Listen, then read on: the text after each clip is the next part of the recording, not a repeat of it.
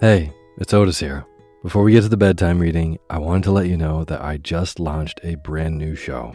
It's called The Daily Book Club, a daytime companion to Sleepy, where you hear entire books one chapter at a time, one day at a time. Simple as that. So, if sleepy is how you uh, wind down your day, the Daily Book Club is a great way to start your day. There's new episodes daily. Uh, I read in a slightly peppier voice so that you can get really lost in these amazing stories that have stood the test of time. Or, just like Sleepy, you can sit back and relax and zone out to a good book. The first book we'll be reading is The Enchanted April by Elizabeth von Arnim. Story is in the 1920s, four women unfulfilled with life take a chance and abscond to a dreamy medieval Italian castle. It's a story dripping with wisteria, the beauty of solitude, and an unlikely pursuit of joy in Portofino, Italy. I think that this is a perfect story for the season, and you can hear it now. Find the Daily Book Club on Spotify, Apple Podcasts, and everywhere else. This show has been a long time coming, and I'm so excited to bring you even more stories. So go subscribe to the Daily Book Club to hear what happens next. Thanks.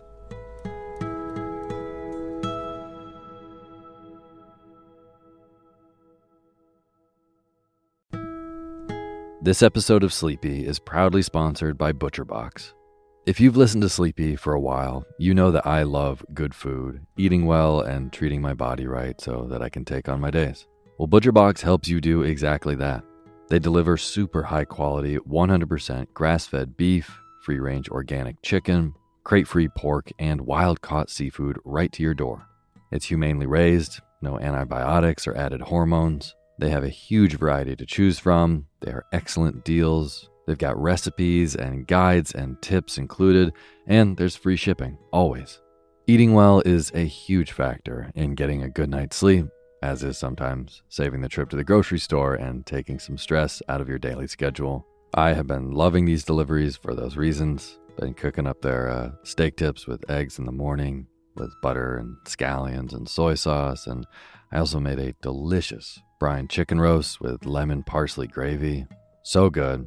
The prices for this kind of quality and convenience is really impressive. Uh, yeah, ButcherBox has made me very happy. So sign up at butcherbox.com slash sleepy and get our special deal. ButcherBox is offering our listeners a free for a year offer plus an additional $20 off. Choose salmon, chicken breast, or steak tips free in every order for a year. Sign up today at butcherbox.com slash sleepy and use code SLEEPY to choose your free for a year offer. Plus, get $20 off your first order. butcherbox.com slash sleepy. Eat well, sleep well.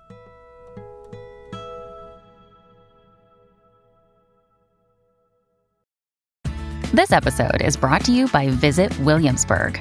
In Williamsburg, Virginia, there's never too much of a good thing. Whether you're a foodie, a golfer, a history buff, a shopaholic, an outdoor enthusiast, or a thrill seeker, you'll find what you came for here and more. So ask yourself, what is it you want? Discover Williamsburg and plan your trip at visitwilliamsburg.com. Hey, my name's Otis Gray, and you're listening to Sleepy.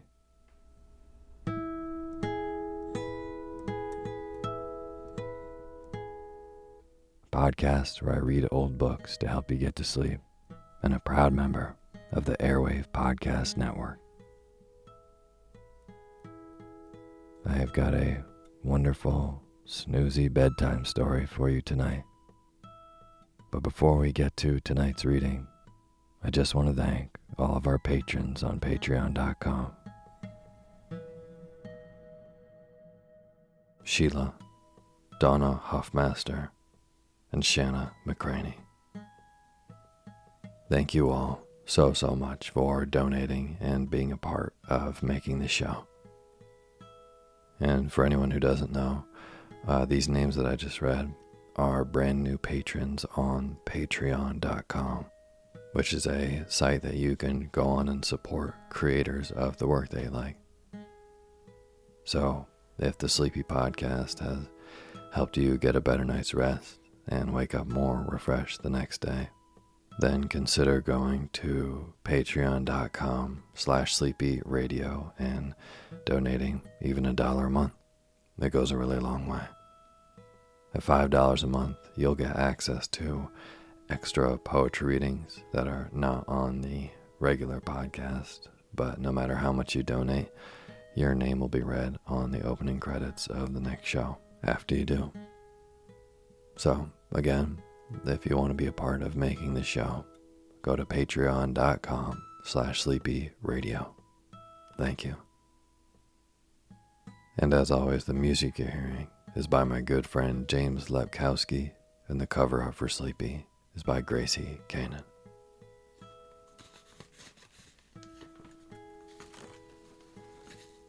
Tonight, I'm going to be reading a book that actually just entered the public domain this past year, which was very exciting to a lot of people like me who are nerdy and wait for New Year's to see which books entered the public domain. Really exciting stuff.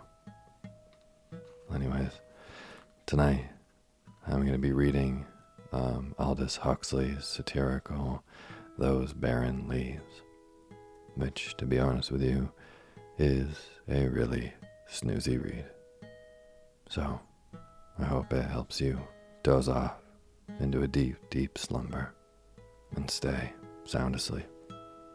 And just so you know, uh, you might be able to hear this throughout the reading, but it is a nice, windy day in Vermont right now, and you may be able to hear that outside, but it is a very soothing white noise sound to go behind the reading as well. And now is the time for you to fluff up your pillow just how you like it. Feel yourself melt into your bed. Get real comfortable. Close your eyes and let me read to you.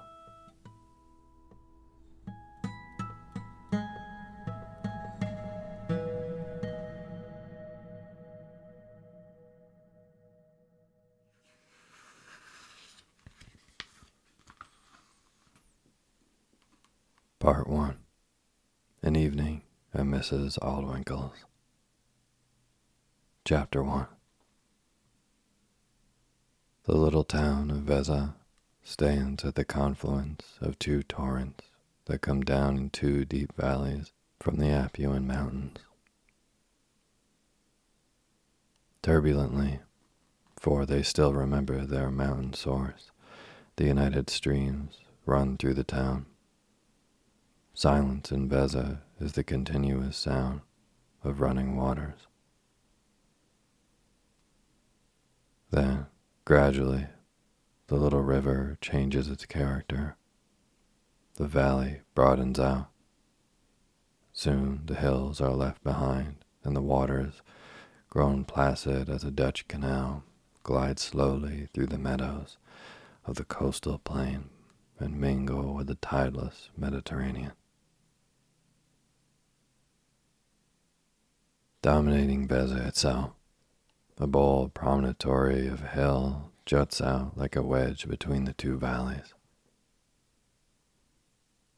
Near the top of the hill, and set in the midst of ilex trees and tall cypresses that rise up blackly out of the misty olives, stands a huge house.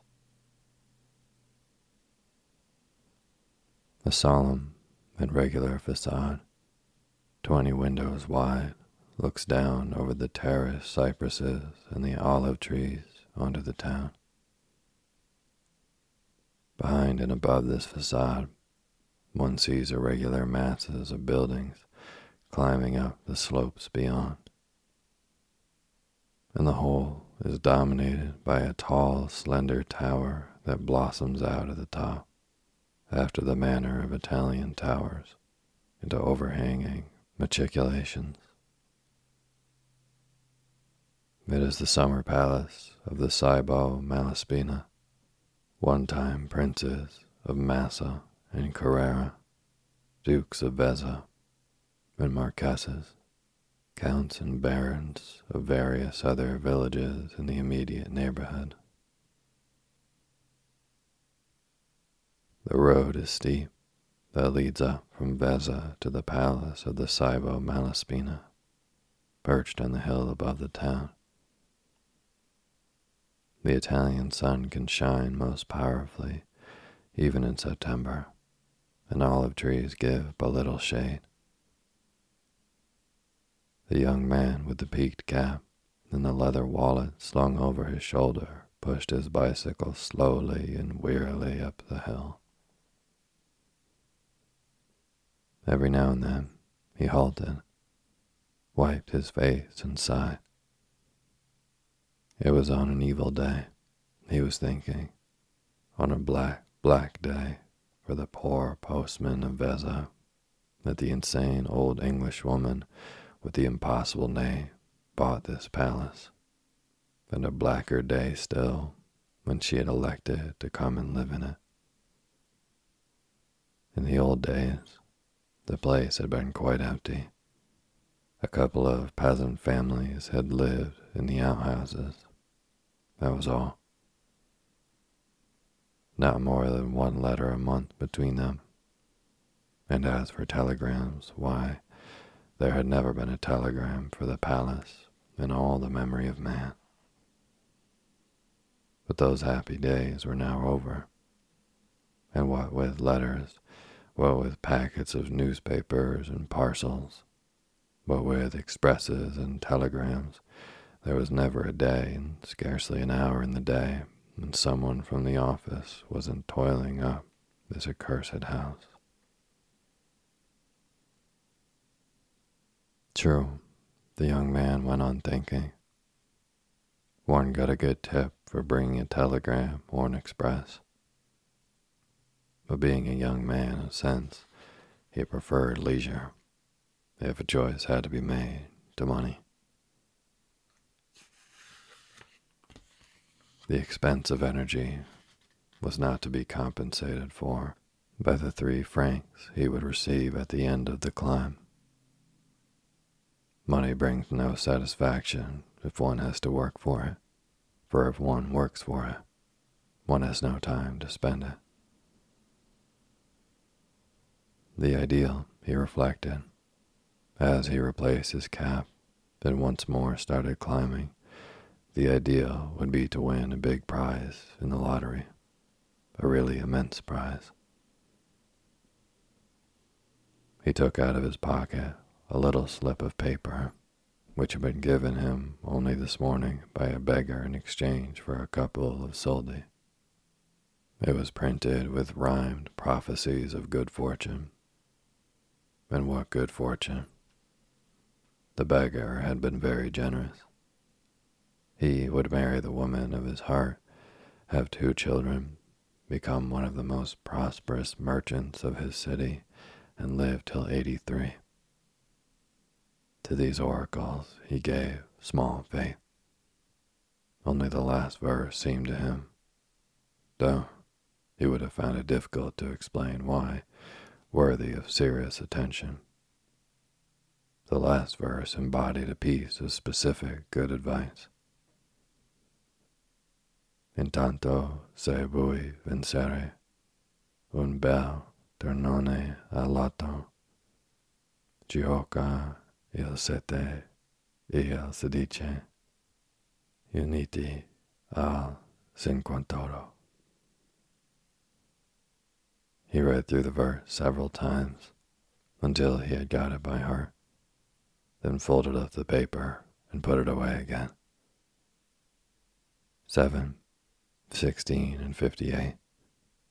There certainly was something very attractive about those numbers. Gioca il sette e sedici, uniti al cinquantoro. He had a very good mind to do as the oracle commanded. It was a charm, a spell to bind fate. One couldn't fail to win with those three numbers. He thought of what he would do when he had won. He had just decided on the make of the car he would buy. One of the new 1440 horsepower Lancias would be more elegant, he thought, than a Fiat and less expensive, for he retained his good sense and his habits of economy, even in the midst of overflowing wealth, than in Isotta Fraschini or in Nazzaro, when he found himself at the foot of the steps leading up to the palace door. He leaned his bicycle against the wall and, sighing profoundly, rang the bell. This time, the butler only gave him two francs instead of three.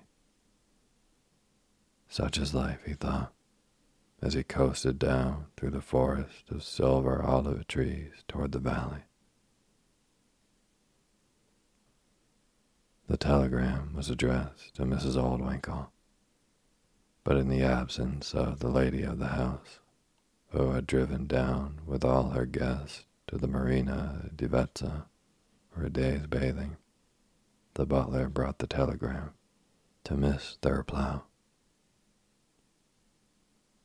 Miss Thriplow was sitting in the dark little Gothic room in the most ancient part of the palace, composing the fourteenth chapter of her new novel on a Corona typewriter. She was wearing a printed cotton frock, huge blue checks ruled, tartan fashion, on a white ground, very high in the waist, very full and long in the skirt, a frock that was at once old-fashioned and tremendously contemporary, schoolgirlish and advanced, demure and more Chelsea-ishly emancipated. The face that she turned towards the butler as he came in was very smooth and round and pale, so smooth and round that one would never have credited her with all the thirty years of her age. The features were small and regular, the eyes dark brown, and their arched brows looked as though they had been painted on to the porcelain mask by an oriental brush. Her hair was nearly black, and she wore it drawn sleekly back from her forehead and twined in a large knot at the base of her neck. Her uncovered ears were quite white and very small. It was an inexpressive face, the face of a doll, but of an exceedingly intelligent doll. She took the telegram and opened it. It's from Mr. Calamy, she explained to the butler. He says he's coming by the 320 and will walk up. I suppose you had better have his room got ready for him. The butler retired, but instead of going on with her work, Miss Thriplow leaned back in her chair and pensively lighted a cigarette. Miss Thriplow came down at four o'clock after her siesta, dressed not in the blue and white frock of the morning, but in her best afternoon frock, the black silk one with the white piping round the flounces. Her pearls against his dark background looked particularly brilliant. There were pearls, too, in her pale, small ears. Her hands were heavily ringed. After all that she had heard of Calamy from her hostess, she had thought it necessary to make these preparations, and she was glad that his unexpected arrival was to leave her alone with him at their first introduction. Alone, it would be easier for her to make the right, the favorable first impression, which is always so important. From what Mrs. Aldwinkle had said about him, Miss Thriplow flattered herself that she knew just the sort of man he was. Rich, handsome, and what an amorist. Mrs. Aldwinkle had dwelt of course, very lengthily and admiringly on that last quality. The smartest hostesses pursued him, He was popular in the best and most brilliant sense, but not a mere social butterfly, Mrs. Aldwinkle had insisted. On the contrary, intelligent, fundamentally serious, interested in the arts, and so on. Moreover, he had left London at the height of his success and gone traveling around the world to improve his mind. Yes, Calamy was thoroughly serious. Miss Thriplow had taken all this with a grain of salt. She knew Mrs. Aldwinkle's weakness for being acquainted with great men, and her habit, when the admittedly great were lacking, of promoting her common acquaintances to the rank of greatness. Deducting the usual 75% rebate from Mrs. Aldwinkle's encomiums, she pictured to herself a Calamy who was one of nature's guardsmen, touched, as guardsmen sometimes are, with that odd and simple reverence for the mysteries of art which makes these aristocratic autodidacts frequent the drawing rooms where highbrows are to be found, makes them ask poets out to expensive meals, makes them buy cubist drawings, makes them even try, in secret, to write verses and paint themselves. Yes, yes, Miss Thriplow thought. She perfectly knew the type. That was why she had made these preparations. Put on that masterpiece of a fashionable black dress, those pearls, those rings. That was why she had donned, at the same time, the dashing manner of one of those brilliant, equivocal looking, high born young women at whose expense, according to Mrs. Aldwinkle, he had scored his greatest amorous triumphs for Miss Thriplow didn't want to owe any of her success with this young man, and she liked to be successful with everybody, to the fact that she was a female novelist of good repute.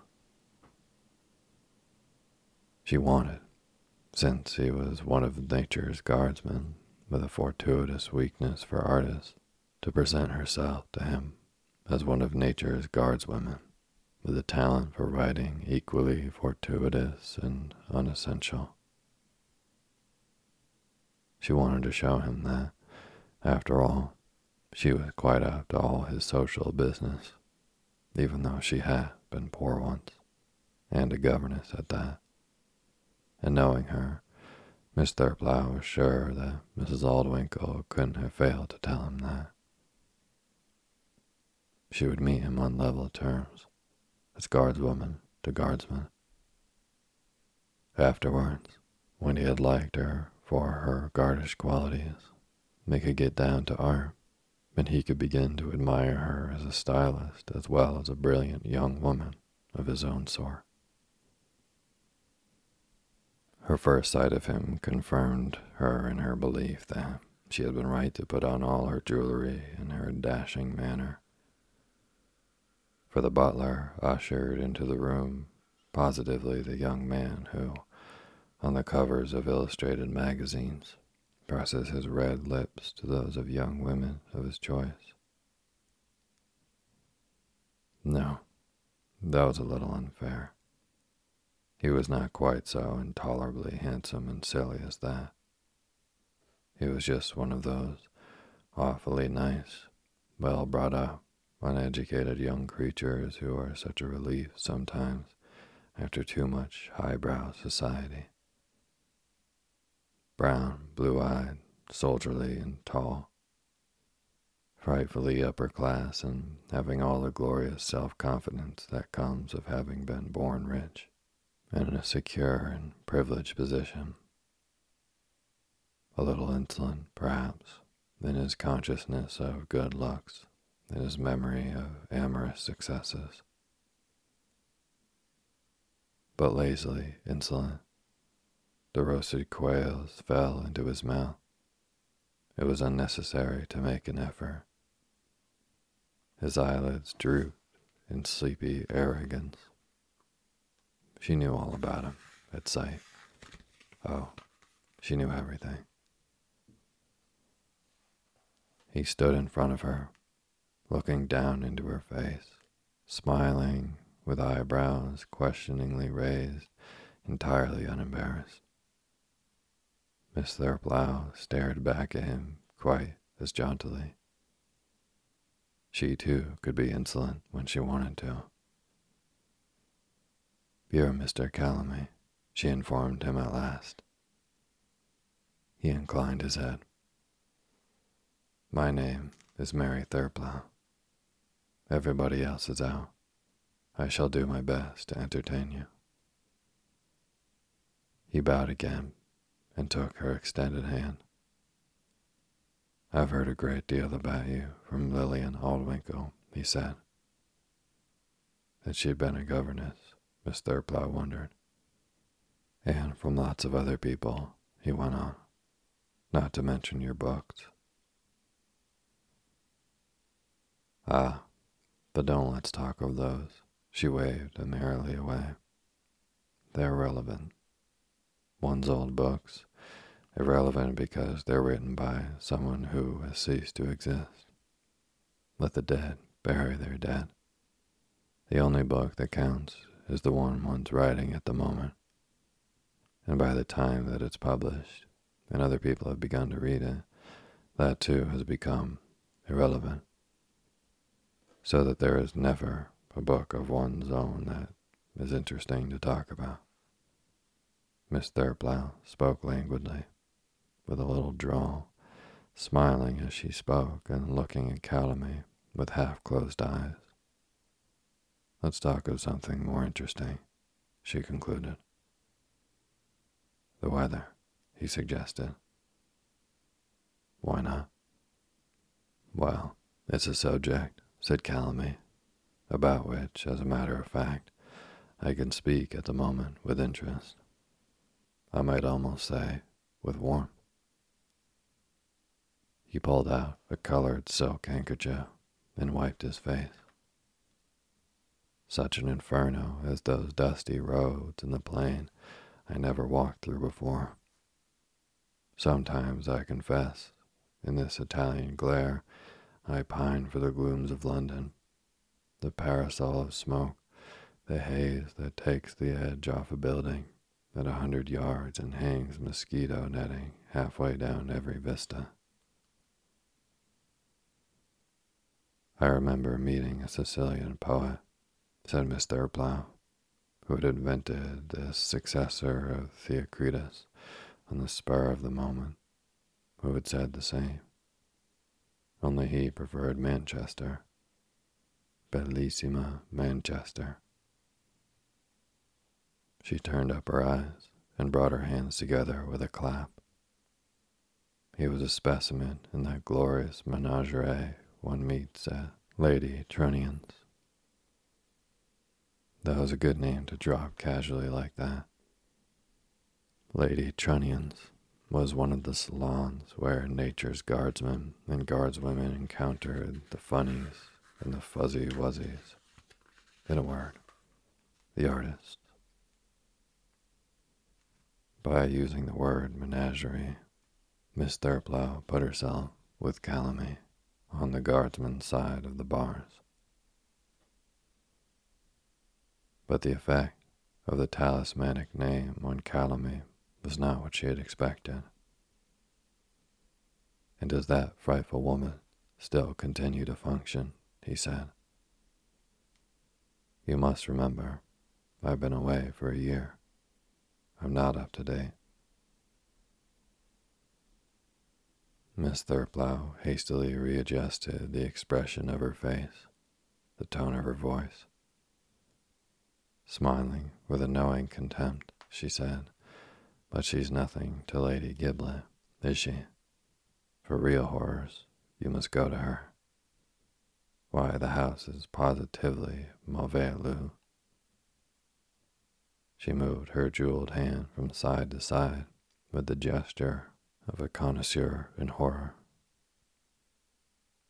Calamy did not entirely agree. Vulgar, perhaps, at the giblets, but not worse, he said, and in a tone of voice with an expression on his face that showed Miss Thriplow that he meant what he said, and didn't at the bottom of his soul secretly adore these social delights. After having been away, as I have, for a year or so, to come back to civilization and find the same old people doing the same idiotic things, it's astonishing. One expects everything to be quite different. I don't know why. Perhaps because one's rather different oneself. But everything is exactly the same. The giblet, the trunnion, and even, let's be frank, our hostess. Though I'm honestly very fond of poor dear Lillian. There's not the slightest change. Oh, it's more than astonishing. It's positively terrifying. It was at this point in the conversation that Miss Thriplow became aware that she had made a huge mistake, that she was sailing altogether on the wrong tack. Another moment, and she would have consummated a hideous error in social judgment, have irreparably made what she called, in her jovial, undergraduatish moments, a floater. Miss Thriplow was very sensitive about her floaters. Memories of floaters had a way of sticking deep in her spirit, making wounds that never thoroughly healed. Cicatrized, the old scars still hurt from time to time. Suddenly, for no reason, in the middle of the night, or even in the middle of the jolliest party, she would remember an ancient floater just like that. Apropos débat, would remember and be overcome by a feeling of self reproach and retrospective shame. When there was no remedy, no spiritual prophylaxis. One might do one's best to invent triumphantly right and tactful alternatives to the floater. Imagine oneself for example, whispering to Sister Fanny the mollifying instead of the bitter, wounding phrase, might walk in fancy with the airiest dignity out of Bardolph's studio into the dirty little street, past the house with the canary hanging in the window. An exquisite touch, the canary. Away, away. When in fact, Oh Lord, what a fool one had been, and how miserable afterwards. In actual fact, one had stayed. One could do one's best, but one could never really persuade oneself that the floater hadn't happened. Imagination might struggle to annihilate the odious memory, but it never had power to win a decisive victory. And now, if she wasn't careful, she'd have another floater rankling and separating in her memory. How could I have been so stupid, she thought. How could I? For it was obvious now that the dashing manner, the fashionable disguise, were entirely inappropriate to the occasion. Calamy, it was clear, didn't appreciate that sort of thing at all. He might have once, but he didn't now. If she went on like this, she'd have him putting her down as merely frivolous, worldly, a snob, and it would need time and enormous efforts to obliterate the disastrous first impression. Surreptitiously, Miss Thriplow slipped the opal ring from off the little finger of her right hand, held it for a moment, clenched out of sight in her lap. Then, when Calamy wasn't looking, pushed it down into the crevice between the padded seat and the back of her chintz-covered armchair. Terrifying, she echoed. Yes, exactly the word. Those things are terrifying. the size of the footman. She held up one hand above her head, the diameter of the strawberries. She brought both hands, still far too glittering, she regretfully noticed, with their freight of rings, to within a foot of one another in front of her. The inanity of the lion hunters, the roaring of the lions. It was unnecessary to do anything with her hands now. She dropped them back into her lap and took the opportunity to rid herself of the scarab and the brilliance. And like the conjurer who makes patter to divert attention from the workings of his trick, she leaned forward and began to talk very rapidly and earnestly. And seriously, she went on, putting seriousness into her voice and smoothing the laughter out of her face, so that it was wonderfully round, earnest, and ingenuous. What rot the lions do roar. Suppose it's awfully innocent of me, but I always imagine that celebrated people must be more interesting than other people. They're not. She let herself fall back rather dramatically into her chair. In the process, one hand seemed to have got accidentally stuck behind her back. She disengaged it, but not before the scarab and the brilliance had been slipped into the cache. There was nothing left now but the emerald that could stay. It was very chaste and austere, but she would never be able to take off her pearls without his noticing. Never, even though men were so inconceivably unobservant. Rings were easy enough to get rid of, but a necklace, and they weren't even real pearls. Calamy, meanwhile, was laughing. I remember making the same discovery myself, he said. It's rather painful at first. One feels as though one has somehow been swindled and done in. You remember what Beethoven said that he seldom found in the playing of the most distinguished virtuosi that excellence which he supposed he had right to expect. One has a right to expect celebrated people to live up to their reputations. They ought to be interesting. Miss Thriplow leaned forward again, nodding her assent with a childlike earnestness. I know lots of obscure little people, she said, who are much more interesting and much more genuine, one somehow feels, than the celebrated ones. It's genuineness that counts, isn't it? Calamy agreed. I think it's difficult to be genuine, Miss Thriplow went on. If one's a celebrity or a public figure or anything of that sort.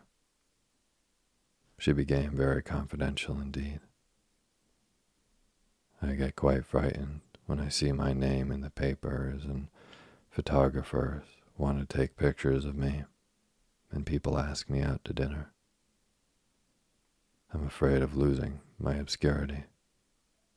Genuineness only thrives in the dark, like celery. How little and obscure she was. How poor and honest, so to speak. Those boring lion huntresses, they had no hope of passing through the needle's eye.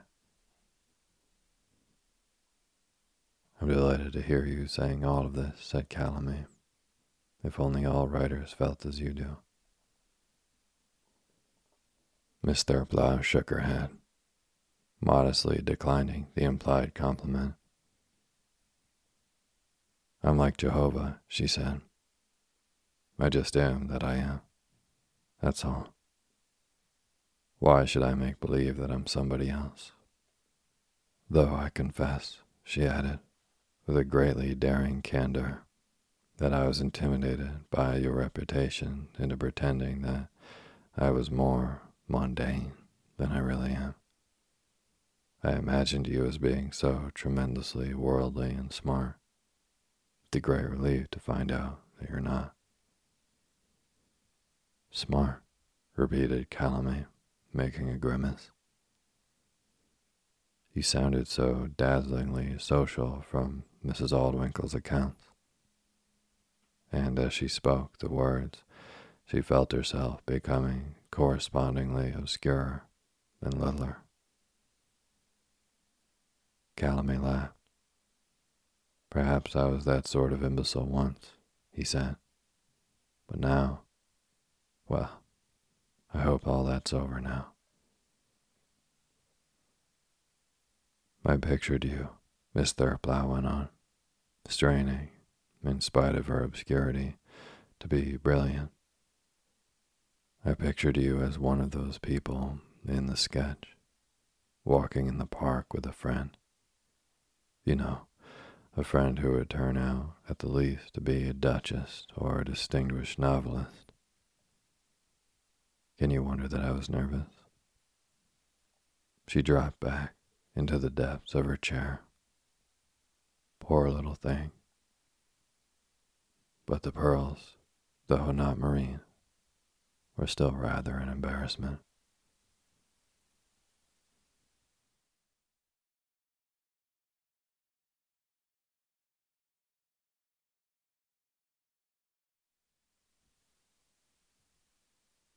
Thank you for listening to Sleepy. Good night.